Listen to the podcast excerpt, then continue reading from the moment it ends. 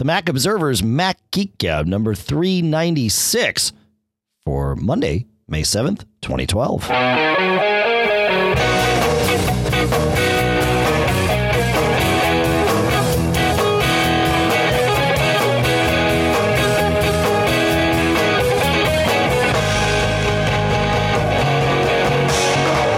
Greetings, folks, and welcome to the Mac Observers Mac Geek Gab, the show where you send in your questions, we answer some questions, you send in your tips, we provide some tips, and together we all add some cool stuff found to the mix. We call it the Mac Geek Gab, and we all try to learn a little something new each time around. Here in Durham, New Hampshire, I'm Dave Hamilton. here in Fairfield, Connecticut. John F. Braun. Outstanding. How you doing today, John? Excellent. Ah, had a nice bike ride this morning. Oh, that's good. Experimented with a uh, a gadget, which of course uh, we're going to talk about and cool stuff found. But no, no, talk about it now. Go. Oh, here we go. I'm going to Yeah, talk go. about it now. Yeah, Sure. mix things up here. Yeah, yeah. So, uh, you know, you and I constantly get, you know, bombarded with all these toys that, you know, people want us to, not toys, I'm sorry, technology that people would like us to. It's uh, toys, John. To, yes, but, you know, we have to be professional here. Right, professional. Well, no, toys. but it's technology. So this is something that actually I had uh, seen last year and had one sent to me, but then um, then unfortunately got kind of cold here. But it's uh, it's from iBike. So iBike is a company that makes these little bicycle computers, and the particular thing that I have is called the iBike. I think Dash. CC because what it does is it, it, it so it's a combination of a case and then you use your iDevice, either an iPhone or a iPod Touch, uh, though you lose some functionality, obviously, uh, most notably GPS if you just use an iPod Touch.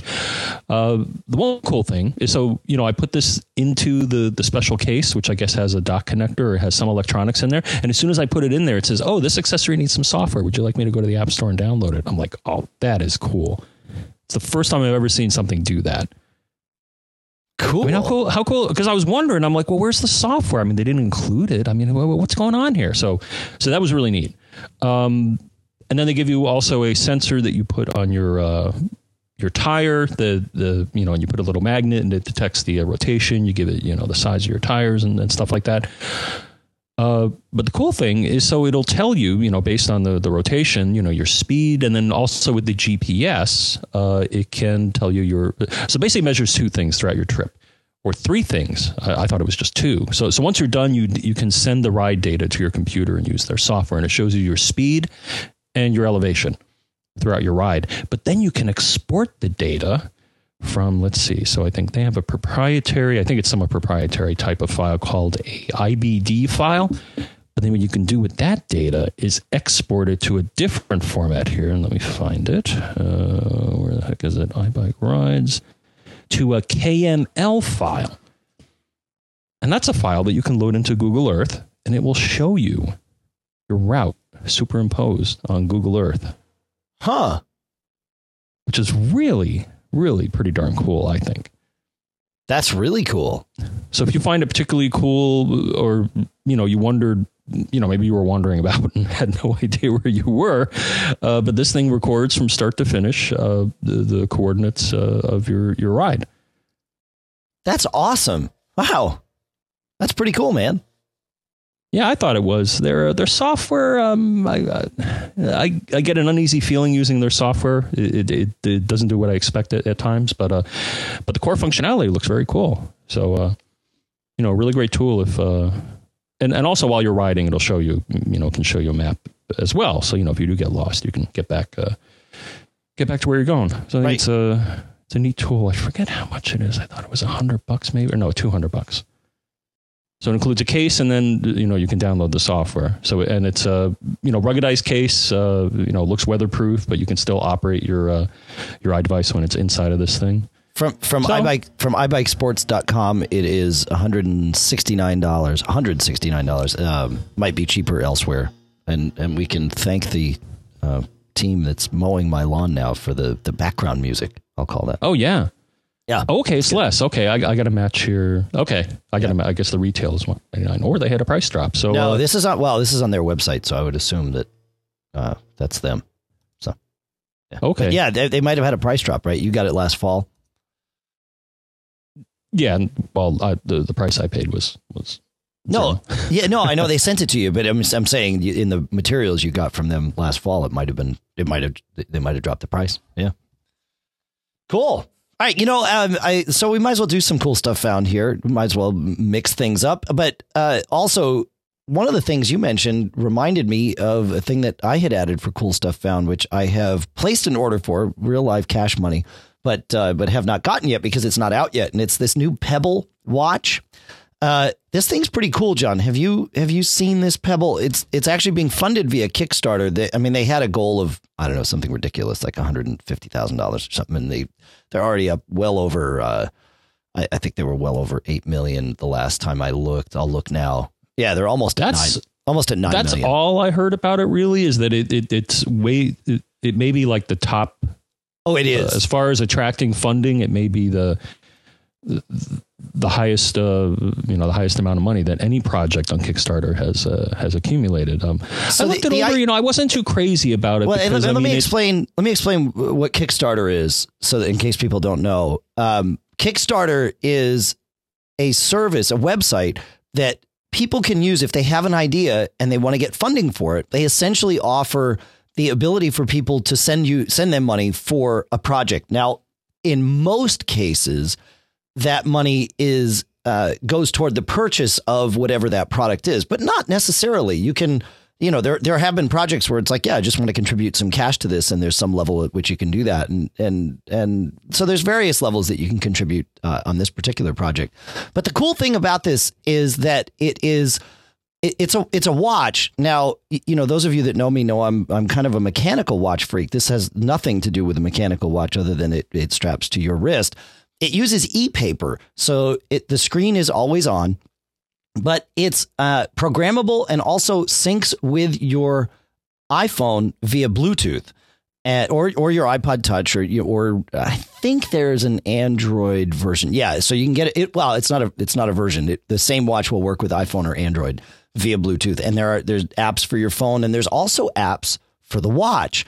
Uh, and one of them is an app that, that reminded me of what you're doing here, where you, put your iPhone in your pocket or whatever, and you have the watch on, and it tracks your bike ride and, and does all this other stuff for you. So I, uh, I, I, I signed up to buy one of these things, and I'll get it in whatever September when they when they come out. But it's a it's a cool thing. Even if you're not interested in purchasing one, check out the the video at uh, at Kickstarter.com. All right, no, uh, yeah, it is at Kickstarter. We'll put a link in the show notes to get you straight to the Pebble. Yeah, I thought uh, my only reservation is, you know, my mind a watch shouldn't have a lifespan or battery. I mean, this thing, I think you got to charge it like once a week or something yes, like that. That's true. You do need to charge it. That's right. Yep, that's a good point. Yeah. To me, that's that's the only potential downside, and, and it, I don't know if it looked entirely comfortable. But we actually the the first I ran into Kickstarter, I guess you could call them kind of like a virtual VC system and that you ask people for money to fund your product development and if they send enough in then yep. Yeah the product gets developed and you you typically are one of the first in line to get one. That's right. Yeah and and if the product doesn't get funded no one's money is spent. So if they hadn't hit their $100,000 goal uh, which obviously obviously they have and and they're going to go ahead and build these things. But uh, but yeah yeah it's pretty good. I um I, I, I looked it, it, from on first glance, it looked like it might be a little uncomfortable, and it may be. It looked actually a little tall. It looked large, but uh, but I compared its measurements to uh, you know watches that I wear regularly, and it it actually seemed about the same uh, dimensions, certainly the same height as uh, you know from lug to lug of uh, of watches that I've worn. So so yeah, so I'm actually looking forward to it. it should be a fun little fun little toy, if nothing else. Yeah, the first we ran into that. Well, I remember now is that uh, the, the it was uh, I think two Macworlds ago. The the Glif. Mm-hmm. And I actually wrote a little article about this and mm-hmm. highlighted Kickstarter. But this is a um, a combination stand and tripod mount for the iPhone 4. Mm-hmm. And they did the same thing. And it was just the, the to me the cool part of the story was how these guys uh, brought together the whole production of their product uh, so quickly. I think they went from concept to getting funding to getting prototypes, uh, you know, outsourcing a lot of stuff to, uh, I think it was like five months. Yeah. So, so that was cool. And Kickstarter, of course, you know. Um, you can you can hear all about that, that. in Mac Geek 312. Oh, you found it. I did. Great. Yeah. All I'll right. link to the article too, because yeah, I did a little article about that because it just really impressed me. And it's the first time I saw the Square device. I saw these guys taking orders on the show floor, and I'm like, wait, wait, what's that thing you got stuck in your iPad? It's like, oh, it's a Square. You haven't seen this? I'm like, no. That's another one that I really like. Square. I don't know if you've fiddled with Mhm. one of those. Yeah, I am. I'm just letting the the uh, the uh, what do we want to call this? The the ADD train go. All right, back back on whatever track we uh, we think we're on here. No, it's it's good. Uh, Do you want to tell them about the more about the Square thing, or are you good? Square. I'm trying to figure. A Square is It's a, credit small- card. It's a credit card swiper for the iPhone. Yes, and I think, and uh, do they have it for Android now? Perhaps. Yeah. Uh, yes, they do.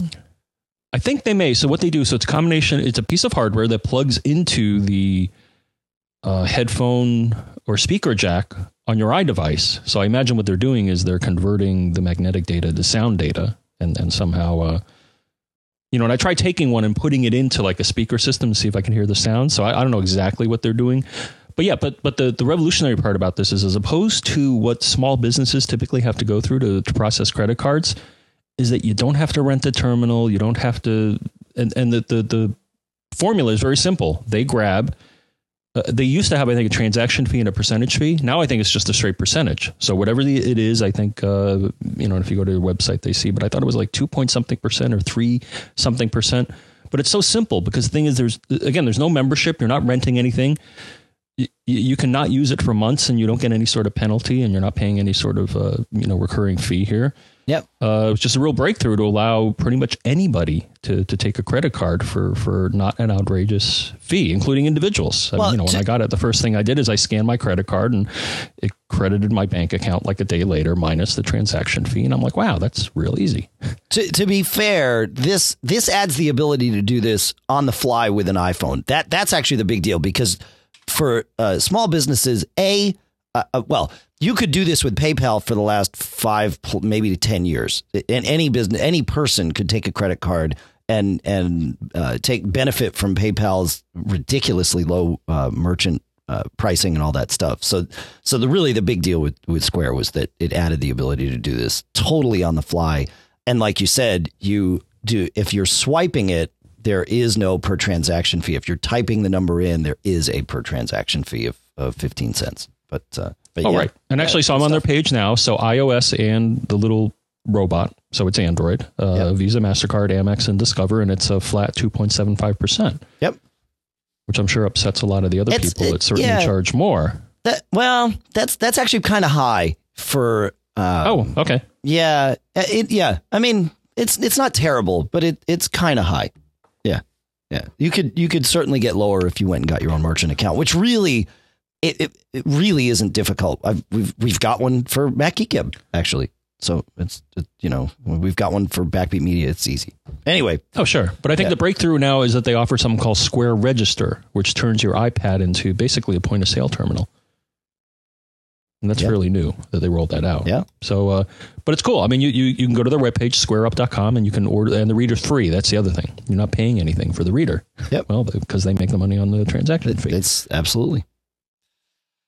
All right. Well, we- we're just going with cool stuff found. There's one actually that I've been wanting to mention for a little while here, and that is the iFrog Summit iPad case. You know, I was a big fan of the, uh, and still am a big fan of of the Magfolio from Speck. But because the uh, new iPad is 10% thicker, uh, which amounts to what, three millimeters or something, uh, but because it's 10% thicker than the old one, uh, cases with very tight tolerance, like the Magfolio, do not fit on it. Uh, and and Speck has assured me that they're working on a new one, and I'm, I, you know, hopefully we'll see it soon. But in the interim, it's kind of nice because it's forced me to to check out other cases because the iPad really isn't functional uh, for me anyway without a case and something to hold it up and stand it up. But um, I, like it. It's it's a it's a folio style case. It works. Uh, it's got the little magnet in the in the and it works properly with the iPad three. The, the magnets do. Uh, so when you open it up or close it, it uh, it uh, you know activates and deactivates the screen.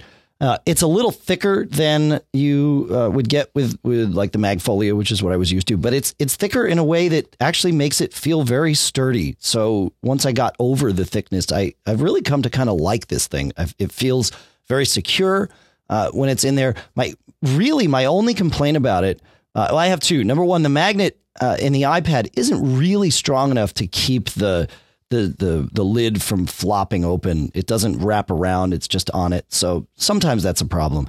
Uh, the other problem I will I will illustrate audibly here. It, it in order to uh, sit it up on the case, you have to kind of flip it away from the back of the case, which is fine. It's how most of these folio cases work. But this one has Velcro to keep that from happening accidentally. But that's a problem if you're, say, in a library or if I'm reading on my iPad in bed and, you know, Lisa's asleep or whatever, because there's this sound and it's pretty thick Velcro. You know, that that's pretty loud. So uh so that that's you know, that's my only uh my only real complaint about it. I like it. It's uh it's not a bad case. And I, I think it's sixty bucks at uh at iFrogz. This is the iFrog Summit case. And then I think you can get like you could spend more on it and get real leather. Mine mine just has, you know, pleather or faux leather or whatever they call it, but it, it looks fine and it's sturdy and all that good stuff. So that's the iFrog Summit case. You got anything else on uh, on your cool stuff found there list there, John? Or should I just read absolutely what we've got from listeners? All right, go. Well, I'm going to toss in one more here. So it's another toy. Yeah. that I got. So I recently did a review of the uh, Samsung 470 series SSD, and it's very nice. excuse me, very fast. Um, SATA 2, and now they have a, a, new one, the 8 something series that's SATA 3, uh, which didn't make much difference because my machine, my MacBook Pro is SATA 1 and my Mac Mini is SATA 2. Uh, but still, uh, fastest, uh, one of the fastest uh, SSDs that you're, you're going to get out there, uh, very light. the only downside, as with any SSD, is you're going to pay. Um, so then, you know, I keep hearing. what what are they going to pay, John? You can't, you can't very well say they're going to pay, and then you know. Uh, I, I think no. When I looked at so the 800 series, I think if you wanted to get a 512 gig of the 800 series, the latest one, I think you were talking almost a thousand dollars. So okay, all right. One of their products, uh, uh high end products with, with the the largest capacity, retailed for almost a thousand bucks. So, okay, yeah, yeah, yeah. All right. Again, it, it way more expensive than a, a, rotational drive. But then, you know, I keep hearing about this, and you know, I decided, uh, you know, I went to the uh, uh, very well maintained database that we keep with all our secret contacts of people in the industry we can ask to give us stuff. And uh, and I went in there and I'm like, you know, I want to uh, I want to contact Seagate or Seagate PR, and you know, so I wrote a note and said, uh, yeah, you know, I hear about this Momentus, Momentus XT hybrid SSD. Can you get one out to me? And they got one out to me within a couple days, which was great. And they got me the latest one, which is uh, similar to the Samsung is that the product's evolving. So I got the 750 gig uh, SATA 3 version. Again, I can't take advantage of the SATA 3, but the 750 gig is nice. Uh, so one is that, uh, but the key part of this is that it's a hybrid. It has SSD components, and that it has, I think it's an eight gigabyte uh, SSD style cache within it and it actually uses the the very fastest SSD type memory. There's a MLC and SLC, I believe, are the two different types of SSD memory technology. So this has eight gigs of SLC uh, SSD cache. And the thought is is that it's it's supposed to be smart enough to look at your workflow and figure out what you do and uh, and, and speed things up. So I'm just going to give one benchmark here initially. So already I'm I'm pretty much sold that this may be something I want to move to. So I'm going to give you one benchmark. Okay. When I benchmark the Samsung SSD, well, so my rotational is the Hitachi one, which was one of the fastest rotational drives, and that's a 500 gig drive. So one benchmark that I did, and I'm still doing some work on this, but when I tested my boot time on my MacBook Pro with the rotational drive, the Hitachi uh, 7K 500 series, I think it is, 175 seconds. Okay. Okay. It's a long time, man. Yeah. And that's from, you know, seeing the little spinning wheel to when I would see with iStat menus that the drive read light turned off. So that's what I'm defining as startup time. Okay. When the machine that's, is ready to roll. Yep.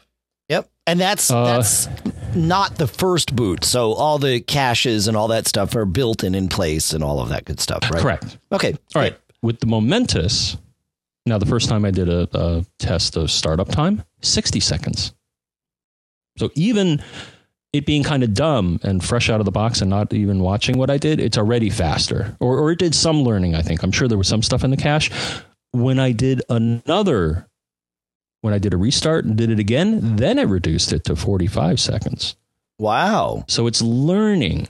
So if you just sit there restarting your computer all day, and I'm sure if I did it again, then it probably would have gotten a little faster. Right, right. Um, compare this to the Samsung SSD, which my startup time with that was 32 seconds. Okay. So 45 versus 30. So at least on this benchmark, which typically when you're talking system startup, you're talking about uh, reading a whole bunch of tiny little files and maybe some large caches, but I think for the most part, you're, you're reading mostly uh, relatively small files right. and a whole bunch of them, right? So, Yeah. uh, you know, 175 versus 60 or even 45 to me, uh, I'm already sold in that respect. And and the system feels happier, and I'm going to do more benchmarks and, and quantify some more stuff. Yeah. But uh, but yeah, it looks like they. Uh, the, the only thing is that I heard they had a lot of issues with it chirping. I think we actually got a question about that a, a few weeks ago from from some of these would reportedly chirp or Yep. make a, a kind of beeping noise. And some of them would have would have random failures. I haven't listener, had any. that- it, yeah, you're right. It turned out that listener that had three beeps that we, that we talked about with the hard drive and said maybe it's RAM and maybe it's this and maybe it's the other thing. It was actually the hard drive that was that was beeping uh, or chirping, as it turns out. So yeah, yeah, yeah. Very very good to remember that. That's good. And actually, that's a, a request. Is that if you hear your machine doing something, if, if you can at all record it, because I, I I misinterpreted was being said as the Mac beeping, hmm. which the Mac beeping has very well defined meanings for the Mac beeping. Typically, it means something screwed up with the memory. But this was the drive beeping, or again, I, I would call it. But once I found some videos on, on YouTube, I'd, I'd call it more chirp. Yeah, chirp, sure. beep, you know, potato, potato. Right, right. Okay, but I'm thrilled with it so far. And 750 gigs, wow. Yeah, that's great. That's huge. Oh Again, man, what's that's it great. what's it retailing for? Mentis XT 750 GB. Let's see. Do a quick. uh No, looking here. The, looks the ballpark's bucks. about. Oh wow! I'm actually finding some less than. Uh, yeah, a hundred. Uh, I found one for 150. Between 150 and 200 bucks. It looks. Yeah, one about 175 seems to be the uh, the average price on that. So to me, That's that's, a lot of bang for the buck. That's great. Wow. Huh? Very cool. A- any notable impact on battery life, or haven't you tested it long enough to to? Oh, none at all. okay. And that Okay. no, uh, I, I did a benchmark. So, so the the Samsung SSD, I noticed I got about thirty with, with the battery that I have in in my MacBook Pro. Yeah. I noticed that I would get about thirty minutes additional uh, battery life. Because Really? the power draw, at least that drive, the power draw on that drive was uh, was less than my rotational drive. So yeah, I would get about thirty big, minutes. You had that big honking seventy two hundred RPM rotational drive in there, right? Yeah, Yeah. Okay. So with the that makes SSD sense. that makes sense. With the SSD, and I think in general, though I think you and I battle it, I think in general most SSDs tend to draw less power than rotational drives. Um, Yeah, so that's not battle- guaranteed. We may battle on that. That I, that is by and large not true. I think. I think some. well, in this, well, at least the Samsung one, I did. Yeah, but, but remember, John, you're not comparing it to a stock MacBook Pro drive. That's what I'm trying Right. to point out. Is is you have a Right. a- right? You've got a 500 gig, 7200 RPM drive in there that is most definitely going to burn way more power than a you know 5400 that that Apple would. Yeah, could. you. No, eh, well, yeah. I mean, in in all the testing we've done, that that has proven to be true. So, All right. So you're Well, comparing case- you're comparing to a a drive that's already drawing more power than Yes. than most listeners are going to have. So Probably. this draws less than that. Maybe But even- comparing the two, so Yes. comparing the drive that I upgraded to, the rotational, which Yeah. is the same Hitachi series, but yes, it, it, it's it's higher performing, right. and the Samsung, I would see about thirty minutes. Okay. Increased battery life and consistently I was able to reproduce that. That's so good. me, the only the only delta was that I was running the SSD instead of the rotational. Right. With the Momentus, the Seagate Momentus, no change in battery life. Okay, it's a so- rotational drive. So well, but it's a it's a 7200 RPM rotational Correct. drive. So Right. So in essence, it's draw. I think I looked and it's drawing like maybe two watts, which Okay. is uh, about average, I think, for most rotational drives. Okay, so so it's possible that for people running a stock Apple drive in their machine, that they would see a battery life degradation with this Momentus XT. Uh, perhaps if, if you're equating rotational speed to battery life, which it sounds like that's what you're doing, which I'll shake my fist at you because I don't know if I'd buy that. But I, I'm just I'm just going on the fact that we've seen machines, w you know, with the, the stock Apple drives, and then you add, you know, if you add a 7200 RPM, battery life goes down. In a very general sense, I'm not saying that that's happened with yours, but I'm suggesting that it has. right, Right. But as far as performance, uh, again, I'm going to say that this thing, if if you need, if you feel the need for capacity, but you want better performance than a pure rotational drive, then then I think this is definitely worth looking at. Yeah, no, that's it's great. I mean, at the price 150 bucks from Amazon. Holy cow. That's awesome. Yeah, man. Yeah, because a that's 750 gig SSD, if they even exist. Oh yeah, forget it. Yeah. now that I think would be way over a thousand dollars. I don't think you could get away with a 750 gig SSD if they even make them. I don't even know if they make them. Let's see. That's a that's a yeah, good question. Um no, the only if if you do a search for it, what comes up is this, the Momentus, Yeah. Right. Yeah. Due to uh, because it's got that in it. All right. Very interesting. So- good stuff. All right, Well, let's. Uh, why not start off with cool stuff out? What's that? Why not start off with cool stuff Oh, out? But now we want to get to we want to want to shake it up a bit here. So Yeah. what, what are we going to do now? Well, I'm going to talk about our first sponsor, and then we're going to uh, then we're going to go on to Harvey. But our first sponsor is uh, is Smile Software, and this time we're going to talk about PDF Pen. It uh, PDF Pen for iPad.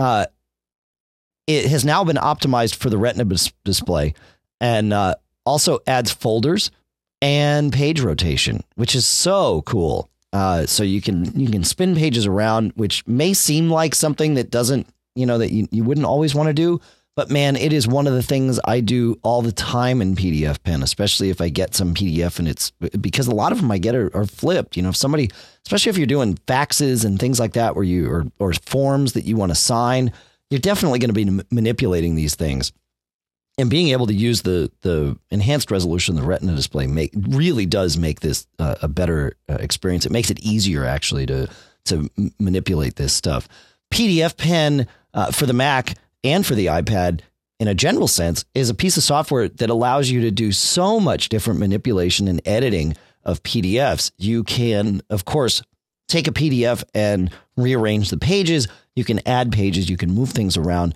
but uh, but then above and beyond that, you can go ahead and edit some of the text on on PDFs. Uh, you can fill in forms. You can uh, draw right on it if you want to. You can really go uh, go to town on this stuff. You can check out PDF Pen for the Mac uh, at smilesoftware.com. PDF Pen for iPad, of course, you can get information at smilesoftware.com, but uh, but to buy it, obviously, you've got to go through the App Store since that's the only way to get stuff onto your iPad. And uh, and then with this, uh, they've also released something uh, for iCloud, and you can sync with your uh, the, you can sync with iCloud PDFs from your Mac and your iPad. Uh, they have, if you've purchased PDF Pen directly from Smile and you want iCloud access uh, for the Mac app, you can go purchase PDF Pen Cloud access from the App Store. It's just 99 cents and it will allow you, it will add that functionality then to, uh, to the PDF Pen that you already have. So, uh, so you can check all this stuff out at smilesoftware.com. Again, PDF Pen for Mac and for iPad, and uh, and there you go. That's uh, I, I think I think that's got it all. And here's a few data points. Yeah, go ahead. So, if you want to stimulate the economy, I found two uh, two uh, uh, measurements here. So, OWC sells the Intel 320 series 600 gigabyte SSD. That'll cost you a cool one thousand one hundred ninety four dollars and ninety nine cents. All right. And then the, the one I was talking about, Samsung has a 512 gig. So so their uh, latest one, the 830 series, and the retail on that is 849.99. So you want it, they got it. Awesome. uh, okay, so moving on to Harvey. Uh, Harvey has uh, he's got some questions about BusyCal, but but really, uh, especially his first question about BusyCal really applies to just about any third party application that you might install on your Mac. So, so listen here. Uh, Harvey writes for the launching in. Uh, oh, wait, wait, wait. I'm reading my response to him. Sorry about that. Harvey writes, having a few problems. I have an early 2007 MacBook running Lion. Every time I open BusyCal, I get a pop up window that says, Do you want the application busycal.app to accept, accept incoming network connections? It always says, uh, it says uh, allow, and I can allow or deny, or, and always allow. And I always click always allow. Uh, it can says I can go in and change this uh, in the system preferences in the firewall setting of my Mac so that it doesn't ask me all the time. I have done this. I go into security and privacy settings, I click on firewall and then advanced, and I added BusyCal to the list of programs that I want to always allow incoming network connections. Yet, each time I open BusyCal, it does the same thing. Any thoughts? All right. So we'll answer this question, then we'll dive into the second one. Yeah, this is um, there there there are two reasons that you might get this error. Uh, number one is if you don't have this persistent setting, uh, which obviously you do. You've gone through and done that. But that that's one reason. If you tell it that you want it to ask you, obviously it will. Number two um, is if Mac OS 10 thinks that this application is no longer code signed. And, and what we mean by code signing here is the developer, in this case, BusyMac Software, uh, registers with Apple, and Apple says, okay, yeah, we know who you are. And Apple gives them a little snippet of code that they can embed into their application. And when OS 10 sees this little bit of code, it says, aha, we know. Uh, Apple says we know who you are, and if you screw some user, we know how to find you. So we're going to go ahead and grant your applications the ability to have some persistent privileges that you can't get if you don't code sign. Uh, and and so in theory, uh, this and and BusyMac is one of these. So in theory, this problem shouldn't be happening. But this code signing thing in OS 10, especially with regards to this firewall thing, can be very uh, tenuous. And the solution, it sounds crazy, but the solution is to just delete BusyCal. You don't need to delete your data. You don't even need to delete your preferences. Just delete the application and download a new version and you know reinstall it from uh, from the web or or if you have a disk image you can just reinstall it from the disk image or the CD or however you want to get it uh, but putting the application back on your Mac fresh almost always will solve this problem unless you have something to add John. John? Yes. Okay. Yeah. No, I'm here. No, I was just uh, uh, thinking. Okay. All right. Well, that thinking is good. Yeah. no, I'm thinking back, and, and we saw this actually happen. So so we've had people had a similar problem. Uh, oddly enough, though we'll we'll shake our fist at them multiple times. iTunes. Yeah, right. I, I think I remember this happening Apple's as well. Apps. That's right.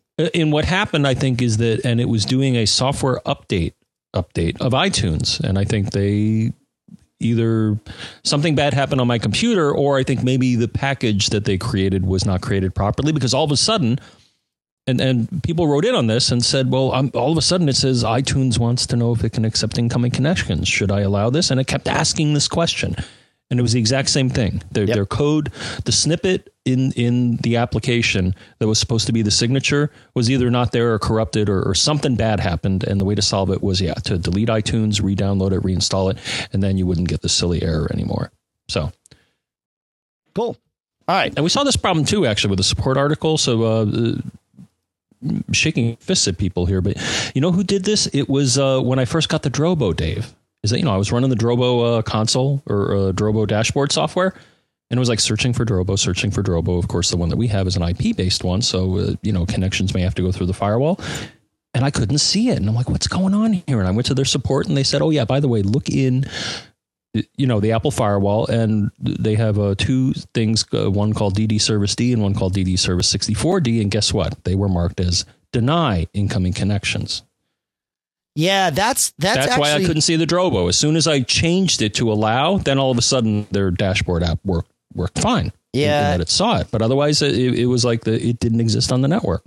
that's a that's a problem that was introduced with Lion because Lion mm. kind of in, increased the uh, the the hoops through which an application or the bar above which an application must rise. And because those are separate apps, they don't fall into they don't inherit the code signing that the main app gets, right? So when you run Drobo dashboard uh, and it says, you know, can I talk on the network? You say, or app or OS 10 asks if it can talk on the network, and you say yes. That it that permission does not fall down the chain to these helper apps that get launched. So it, it, requires app developers to think a little bit differently about how they're making their apps work. Uh, because, uh, yeah, like you said, I mean, you had to go to the support article and, and do this little workaround.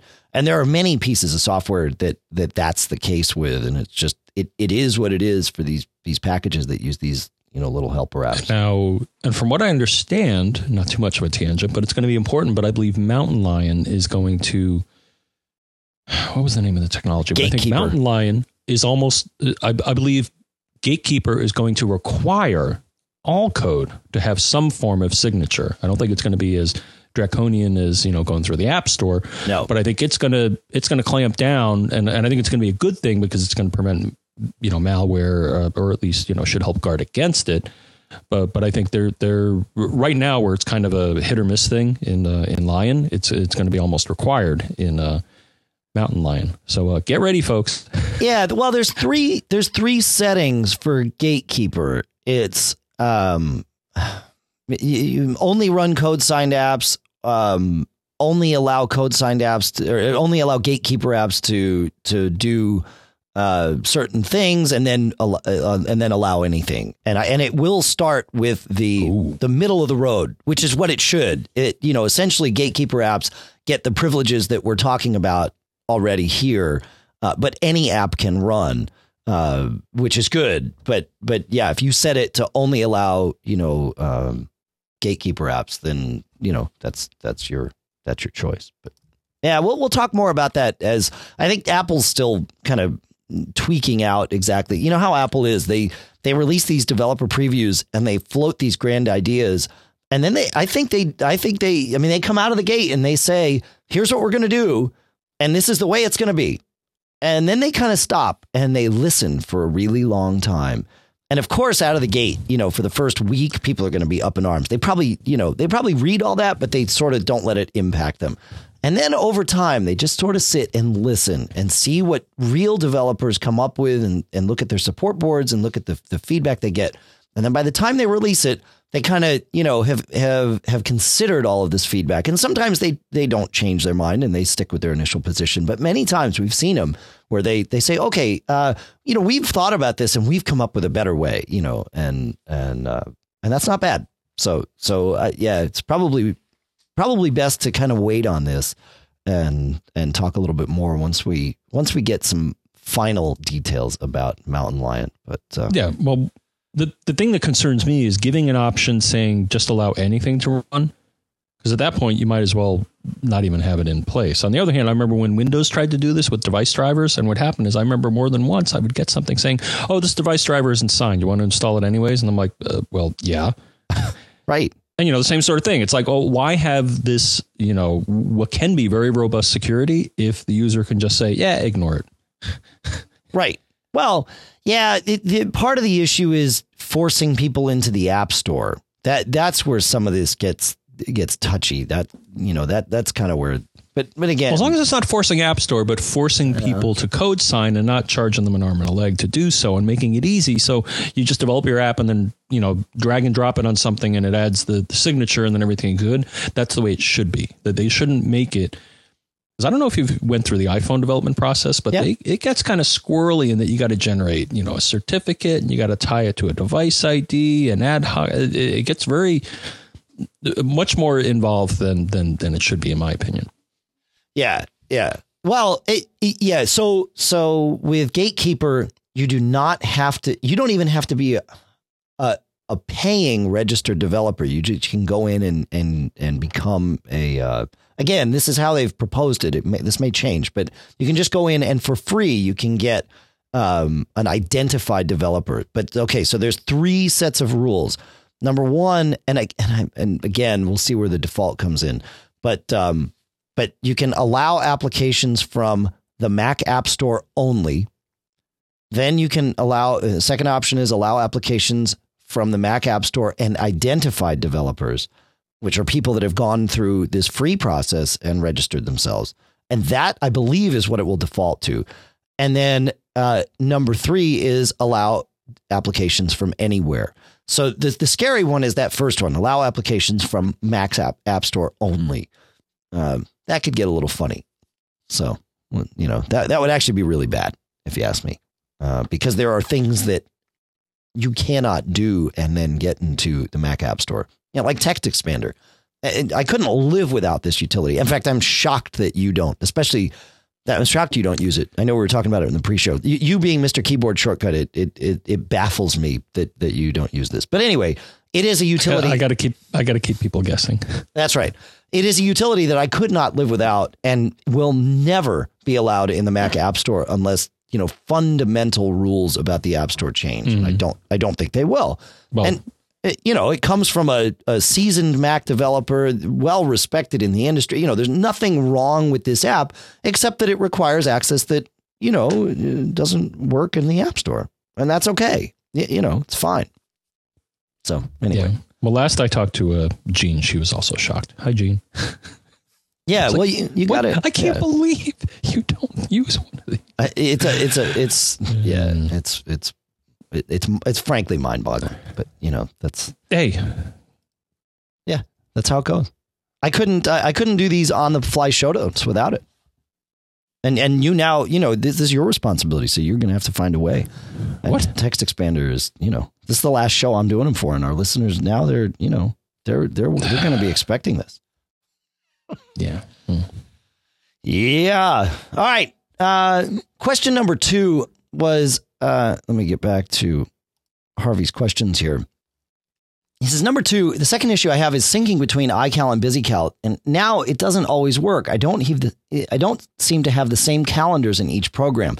And, and that is true. Um, iCal and BusyCal are now both, it's the right way to say this. They're, they're both just client apps to the various servers that you can connect to iCloud, uh, MobileMe for a little while, longer, uh, and then uh, Google Calendar or really any CalDAV ser- server, you can point either one of these apps at, and and they'll work just fine. But what happens is when you point BusyCal at a CalDAV server, it saves that in a way that iCal sees as stuff being on my Mac. Um, and it's going to get confusing if you try to use both interchangeably. My advice is pick one and go with it. There's no real reason to use both, at least not that not that I've come up with. So yeah, yeah, make one your default and and go with it. Obviously, for me, that's that's BusyCal without without question because it's so much more robust and easier to use. But but if your preference is iCal, then then just live with that. But I, I can't see a good reason to want to live in both. So I know it's not really an answer, but it's it is the answer that I have anyway. You still use iCal, right, John? Sure. All right. All right, Everett. Ask away. Hi, I have a question for you.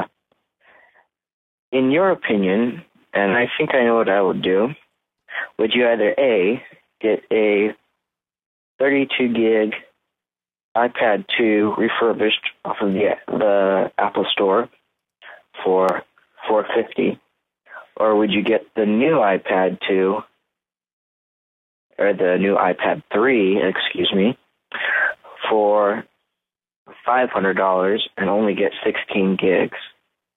I'm leaning towards the 32 gig. Are there any, and is there anything that will come back to bite me later? Like, such as what they did with the uh, iPod touches and old iPhones to not let them update to the new iOSs? All right. Thanks. Um, good question. So let's let's think about the technology here. Uh, my my my answer out of the gate is I agree with you. I would go with the larger iPad 2. If all you have is $500 to spend, do the larger iPad 2, the larger capacity iPad 2 over the iPad 3 because the only there are two major technical technological differences in the iPad 3.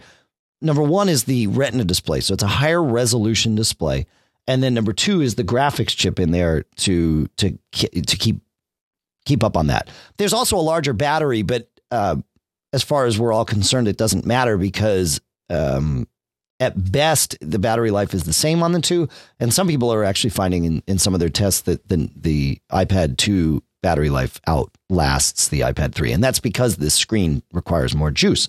So, you know, from that standpoint, I don't think there are going to be iOS updates that will you know i don't i don't think there's any good reason. It's basically the same cpu and all of that stuff. So there's no reason that apple would have to leave the ipad 2 behind for eh, you know because it's just not fast enough to keep up. There will i'm sure be apps that are retina display only.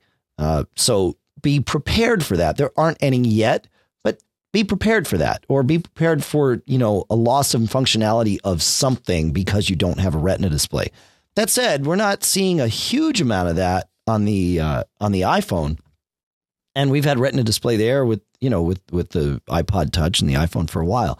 But uh, but that would that would be the only thing. So yeah, I I think if that's your if that's your deal, I'd go and and and do that. I'd get the the 32 gig version and and enjoy.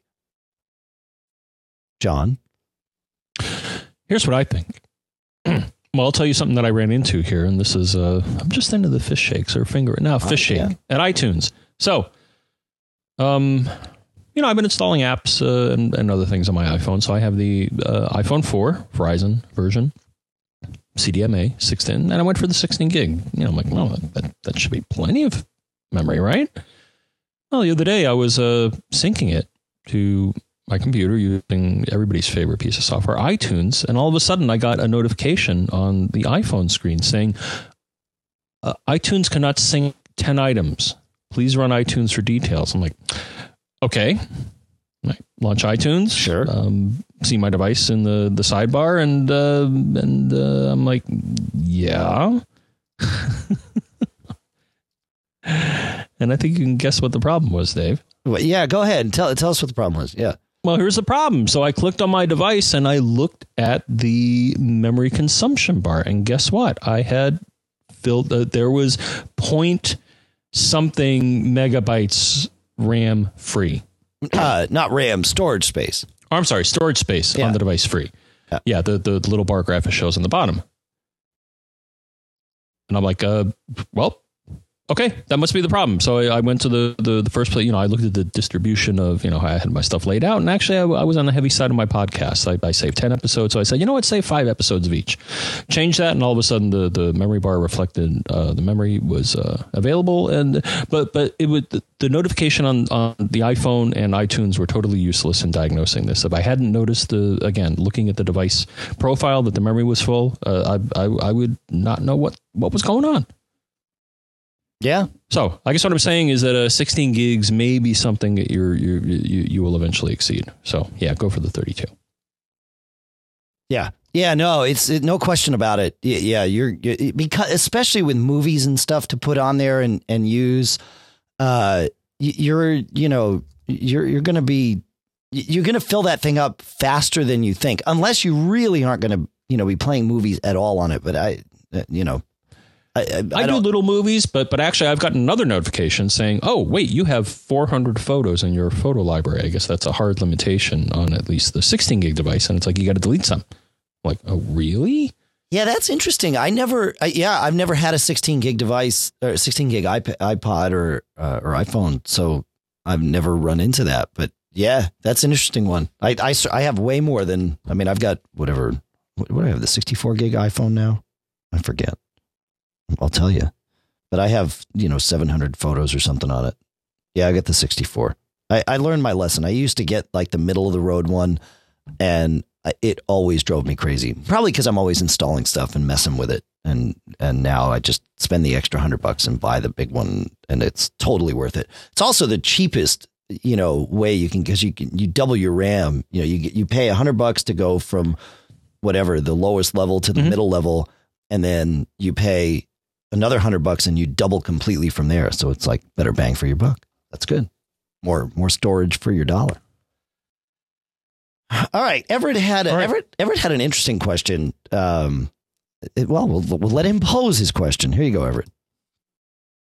Hi, I've had an interesting issue on my early 2008 aluminum iMac.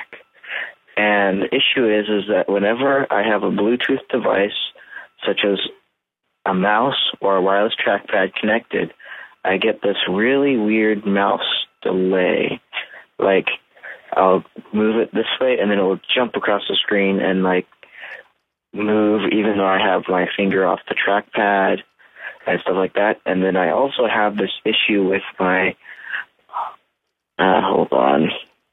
I think it's a 2011 MacBook Pro. Um, yeah, 2011 MacBook Pro. Not with the built in trackpad, but with the Bluetooth trackpad.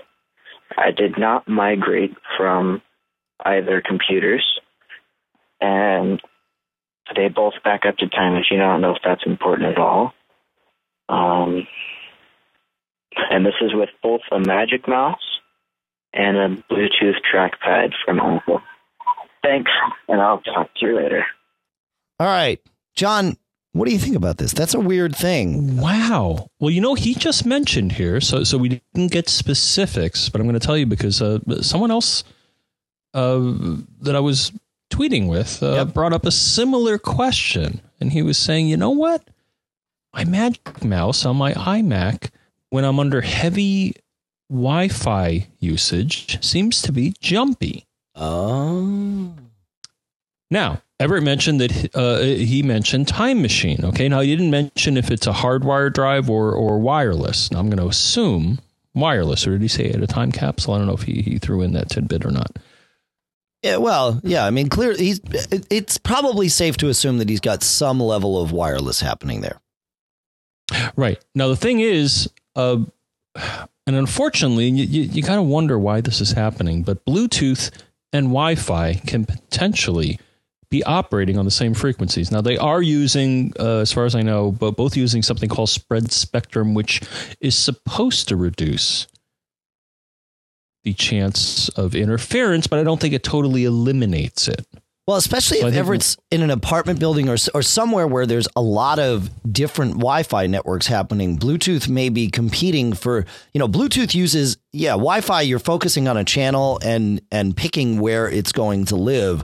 Bluetooth kind of, you know, like you said, spreads around the spectrum and tries to find its little holes, but if there is a lot of Wi-Fi activity, even if it's not Everett's, as long as there's Well, again, Wi- they all do. Well, I think they all do. They, they all spread it. Uh, again, I think it's all technically called spread spectrum, and that the, the yeah, it distributes it. So as long as you're not on the same channel, you're, you're not going to get 100 percent overlap. You may get some overlap, right. but um, but blue, yeah, and I, I got to wonder why they do this. So. And I'm just looking at a quick search here, and the problem is so 2.4 gigahertz. What uses this? Well, Bluetooth Bluetooth does. Uh, Wi-Fi certainly does. Uh, microwave ovens do. Uh, cordless phones do. Uh, yeah, so if you're talking, especially if you're in a densely populated area, you're probably going to have a lot of people using either cordless phones, microwaves, Wi-Fi, uh, who knows what else, and uh, and it could be just a matter of there being too much happening. Now, how can how can you find out what's happening? Well, you could use uh, you know some of the tools that, that come to my mind uh you know iStumbler or what, what's some of the others uh, Air- Air what's your Radar. favorite date okay AirRadar yeah, Yeah. i think you got to toss them some money for that but uh yeah, you do. trial. Yeah, it's a, I, I like it better than iStumbler. It it tends to it it shows a little more detail and um and you know once you bought it then then it then you got it. So sure Yeah. yeah, iStumbler you know it's it's, it's a freebie um, Right. so so I like that that you can donate to them and I and I believe you can if if if you can then I have. But uh, one thing you may want to consider is so first you got to think about what things are within my control. Well one thing that is within your control is the frequency that your base station is on. So you know or you could try to eliminate the uh, competing uh, wi-fi base stations but you know that could be difficult in a densely populated area. So the best you can do and actually i had to do this the other day. I was having connection problems and uh, you know i did a rescan of my neighborhood and i noticed that some things had changed. Uh, as far as you know uh, new neighbors having you know things on channels that i used to occupy. So i'm like oh well i'm going to go to the other one that has less population here That's a that's a good piece of advice right there. Actually, do you know every six months do another scan? And I I mean I live I'm well, I'm not totally out in the woods. I've got neighbors within Yes, reach of me. Well, but I'm not totally isolated here. I mean, I'm certainly within range of my neighbors' networks. And like I said, we had some people moving across the street, and their I mean their house is far away. This guy must have a honking router. It's some Cisco thing, but um, you know it, it definitely impacted what we do here and i had to make some changes and you know our sonos runs on its own wireless channel and you know all this other stuff. So yeah it you know yeah it's worth that's a good that's a good idea. Do that every six months. Just run i like like john said run iStumbler or AirRadar and just see what's around and and then tweak yours if you if you can.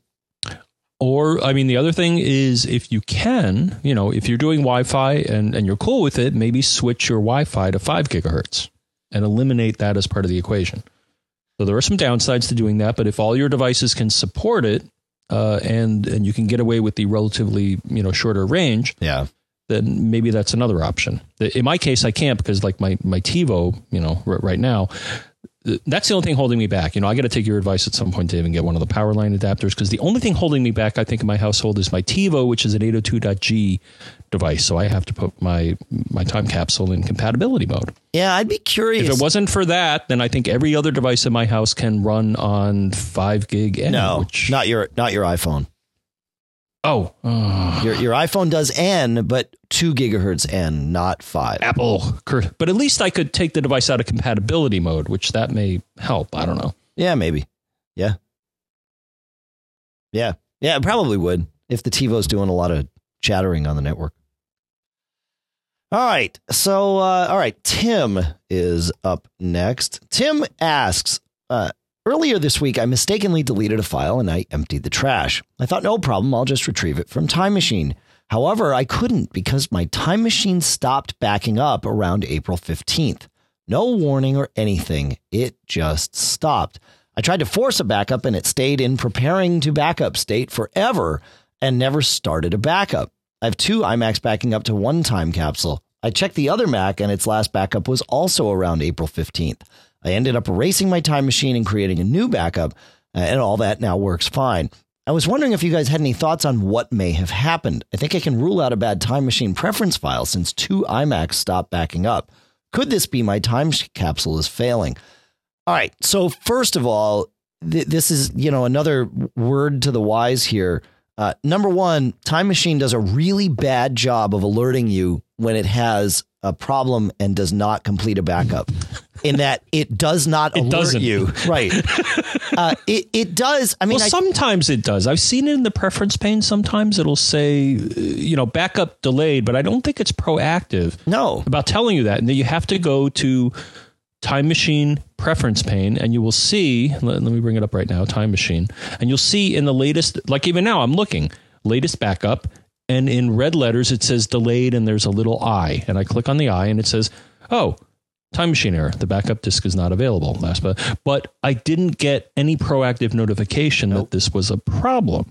Now this one I think is a problem because typically the Drobo sometimes doesn't mount as quickly as Time Machine would like, or at least when I wake my machine, that's the only thing I've seen. So sometimes I'll get this notification, but again, unless I looked in the in the Time Machine pref pane, uh, I wouldn't have seen it. Yeah, you can also see it in the menu bar. Sometimes you'll get an exclamation point on your on Yes, your time yes. machine, and you Good can point. click on the the menu option even if there's no exclamation point and see at least when the latest backup was, and it'll give you a little bit of status there. But but the point is there is no warning that says, "Hey, you haven't backed up." You know, at, dude, this is a problem. You know, so um, so that so that that that's number one. Number two you listen to Mac Geek Gab, so you know that one backup ain't enough, right? You you got to do two. You know, be that a clone or something, Three. so that you've got. Three, sir. I, I know, yeah, th- I agree. And then you got to archive, but you know, but at least not one. You have to have more than one if you want to truly be backed up. So so that's that's that. Now, as far as what happened, I, I I know all the circumstances would point to it being the time capsule because it happened on two different Macs at the same time. Now, maybe uh, your time capsule for whatever reason went offline and caused your backups to get corrupted if two things were backing up simultaneously because of course the computers don't coordinate with each other which also sucks because you know you're contending for network resources and and disk resources uh, you know when when that's happening but thank you apple for not making time machine smart enough to do that and then selling us the time capsule. But um but that's that's kind of how that goes. So I, I would i would keep a weary eye on your uh maybe even a sharper than weary eye. I'd be weary of that time capsule is what i'm trying to say. Uh keep an eye on it and see what see what happens. It may be that it was just some, you know, file corruption thing, but the disk is okay. But but keep an eye on it and get another backup going too, just in case that time capsule fails. That's uh that's my advice. I'm sticking to it. There is there is okay. a little cool stuff found we can add about this, John. Um, well, Jim, well, I want to. Well, okay. I was going to well, say one thing is ahead. that where you want where do you want to look? I would look also, Dave, in the console because the console reveals much that is hidden. Yes. And that the one thing that I've seen a lot of times, and this is when I, I get wary when I when I see a time machine backup and and uh, well, you can see it in the time machine menu in the menu bar, but it'll say indexing backup. I'm like, oh, what's going on here? But also the console, if you filter on backupd, will show you uh, probably will show you why it gave up trying to do a backup. You got to filter on that because you know the console is full of all sorts of you know wonderful geeky stuff, and and you don't want to get overwhelmed. So um, I've seen that too. And actually, actually, I'm reaching back, and I think I had a situation where, for whatever silly reason, my machine was not backing up my MacBook Pro. It, it would just give up, and then when I use something, uh, oh, I forget the name of the utility, but there's a utility that shows you the contents of a time machine backup. And it uh, showed that numerous backup, ones backup, were zero. BackupLoupe is the the one I've used. Uh, L O U P E. We'll put a link in the show notes. But that yeah, there's another there's another that's a freebie that I can't remember, but I'll put that in the show notes as well. Okay. But um, but I think what happened is that I think I eventually fixed the problem, and that I think I booted my machine into safe mode, which is something that it fixes a lot of things that may be broken or, or it kind of huh. does a reset on a lot of things on your machine. And there's of course an article about that. We'll link to that as well. You'll just love the show notes if and when they come out. No, when they come out. No i'm running behind on actually the last batch. I still i'm still working on updating them. Sorry but um but no, I, I had a problem where at one point I was like, "What's going on here?" And and I looked with the the, the other tool, which I'll link to, and I saw that uh, backups had occurred. Or, or, no, well, there were there were placeholders, but it said, "Well, well, the size of it is zero bytes," and I'm like, "What?" And then I looked in the console, and it was like, "Well, there's some other thing wrong," and I'm like, "Yeah, I don't know how I came up with booting in safe mode. I know that can fix a number of things like corrupted uh, kernel extension caches and then some other things, but hey, cool. it can't hurt to do it, right? It no, hurt to boot, boot in the safe mode, right? No, uh, no, because it cleans out a lot of caches and stuff like that. And if that's if that's your problem, then yeah, absolutely. So, um, I, I did want to mention. You mentioned the uh, the uh, looking in the console, and that uh, that certainly is a way of of seeing things. Jim, a, a premium subscriber, actually sent in a suggestion for cool stuff found, which is so perfect for this particular issue that I'm going to share it here instead. Mm-hmm. Uh, and it's a a little dashboard dashboard widget called Time Machine Buddy. And really all it does, it's free. Uh, and all it does is takes the logs from the console and coalesces them all together uh, and and filters out all the other stuff and and really kind of makes it easy for everyone to make sense of the time machine backup logs. So highly recommend taking a look at that to see what's going on uh, because because those logs tell you well frankly far more than you're going to get out of anything else from Apple uh, about about Time Machine. So so that that that's a really handy thing. Time Machine buddy we'll put a, a link to that in the show notes. It's available from Apple's you know dashboard widget downloader place. So Jim thank you for for sending that in. All right. Uh, we've got a couple of other little tips to throw in here. Was it time tracker John that's just popping into my head as the the other thing that you can use to look at Time Machine. Is that right? Is that Time Tracker? Oh, let's see, Time Tracker, and that was from ah yes, from CharlesSoft. Yep, the pacifist folks. Yeah, Yep. Oh, and Pacifist, if you got a package and you want to know what's in it, of course, a Mac package. Of course. Then this is the software to do that sort of thing. And actually, I was fiddling around with, um, no, I was fiddling around the other day with um, Quick Look, and apparently they have a tie into Quick Look. So if something is is uh, Quick Look compatible, it'll let you peek into it. Cool. I don't know if we'll get to that question, but no, I was experimenting with quick look stuff, and all of a sudden I noticed that uh, when I highlighted something that a pacifist knew about, it said, "Oh yeah, hold on, hold on, pacifist is thinking about this," and it showed me the contents of a installation package. So definitely worth it. Twenty bucks uh, shareware. Uh, I, I think it's great. But yeah, so he also has time tracker, which is it's very basic, but it will show you what's in your. Uh, once you mount the time machine volume, it'll show you what is in each backup. Cool. All right, uh, we've got a couple. We're we're we're well over our hour here that we try to allot. You know, we started this show allotting forty. Started the the whole concept of this show with about a forty five minute time frame. Mm. You, fo- you folks convinced us that going to an hour is is all right, and and of course we stretch that. Uh, but but we do want to wrap up a little bit. But there are two things uh, that we want to share with you because they're great little tips, and they come from two of our listeners. Number one is from Will. He says. Uh, I had a. Uh, I wanted to follow up on the backup show in terms of getting a backup computer. He says, uh, I think it's a great idea to have another machine as a, and, a bootable backup to allow you to restart immediately. But if you don't have another machine, or even if you do, you might want to remember about Apple's joint venture program. It comes primarily from the retail stores, but gives you a fair amount of support one of the things they give you is that if you take your machine in for a repair that will take longer than 24 hours, they will loan you at no extra cost a 15 inch MacBook Pro or a 13 inch MacBook Air preloaded with Lion, iLife, iWork, and MS Office. So, yeah, this Apple joint venture program is an interesting thing. It's 500 bucks and it costs uh, it costs 500 bucks for up to five systems. One system could be uh, your Mac, your iPad and your iPhone. So it's essentially for, you know, five people and it's built for businesses. But, you know, certainly there are those of us where, you know, in our homes, we, we might, you know, qualify to, at least from a cash flow standpoint, that, you know, this extra 500 bucks a year makes sense. Of course, at home, you might be able to just use another computer you have. Whereas in a business, you know, if everybody's working all day long, you know, having this available, but it gets you this, this Apple joint venture thing. It's about a year old, I, I think, and it gets you access to um, uh, genius appointments faster. So if you're in an area where you know you don't, uh, the Genius Bar appointments are always filled up, that's uh, that's another little benefit. They'll set you up. They'll transfer stuff over. They'll do training.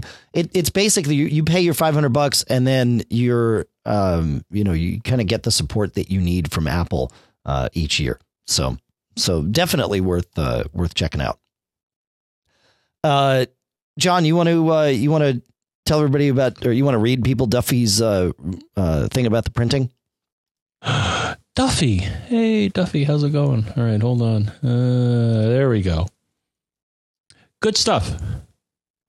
Oh, wait, hold on. Mm-hmm, Duffy. All right, I'm just going to spit it out here.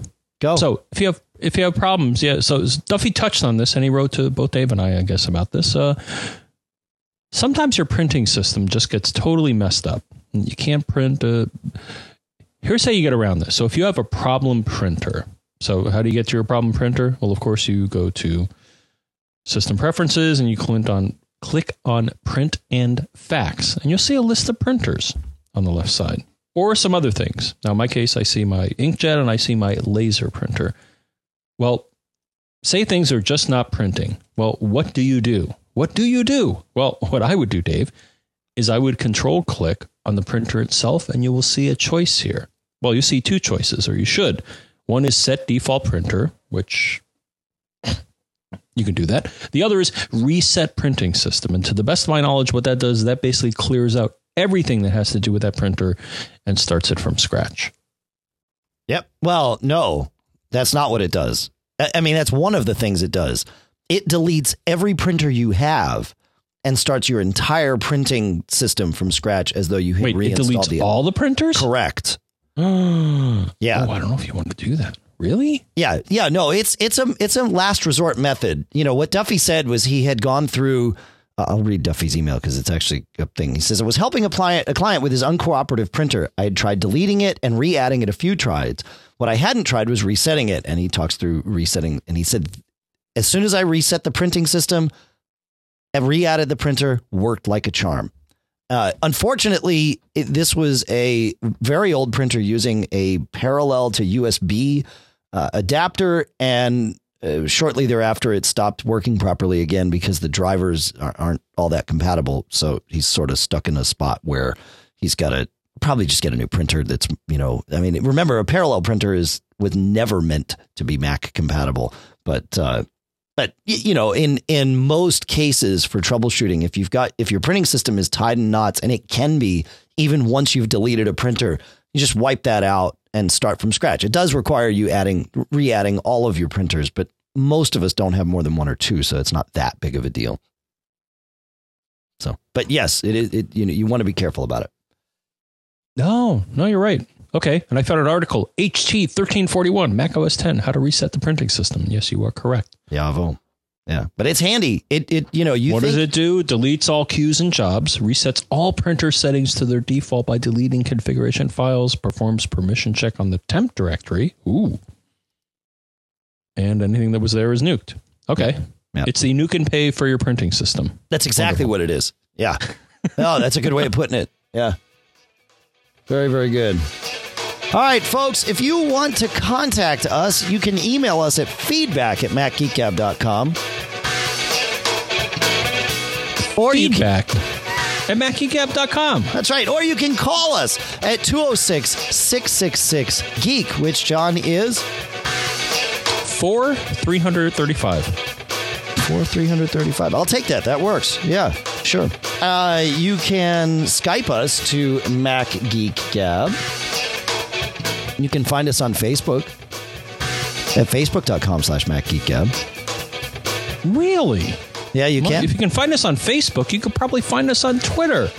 And if you want to find us on Twitter, the show is, well, these are all prefaced by twitter.com. If you want to find the show, it's MacGeekGab. You want to find me, John F. Braun. You want to find him, Dave Hamilton. You want to find that other guy that's flying somewhere, Pilot Pete. And of course, the Mac Observer is Mac Observer. It couldn't be easier. It couldn't. That's right. Uh, we would very much like to thank Michael Johnston from the We Have Communicators podcast for converting this show and every show into uh, AAC and adding all those chapters and links and all of that good stuff. Uh, we also would like to thank CacheFly for providing all the bandwidth to get the show from us to you. The podcast marketplace this month includes BB Edit from Barebones Software, PDF Pen from Smile, Gazelle.com to sell all your old Apple and, well, all your old Apple stuff. And uh, VMware, you get 10% off with the MGG coupon of VMware Fusion. So be sure to use that. Feedback at MacGeekGab.com is what we said before. Is that what I said? Is that what you said? It is. well, what else do we need to say, Dave? Well, we need to say don't get caught because otherwise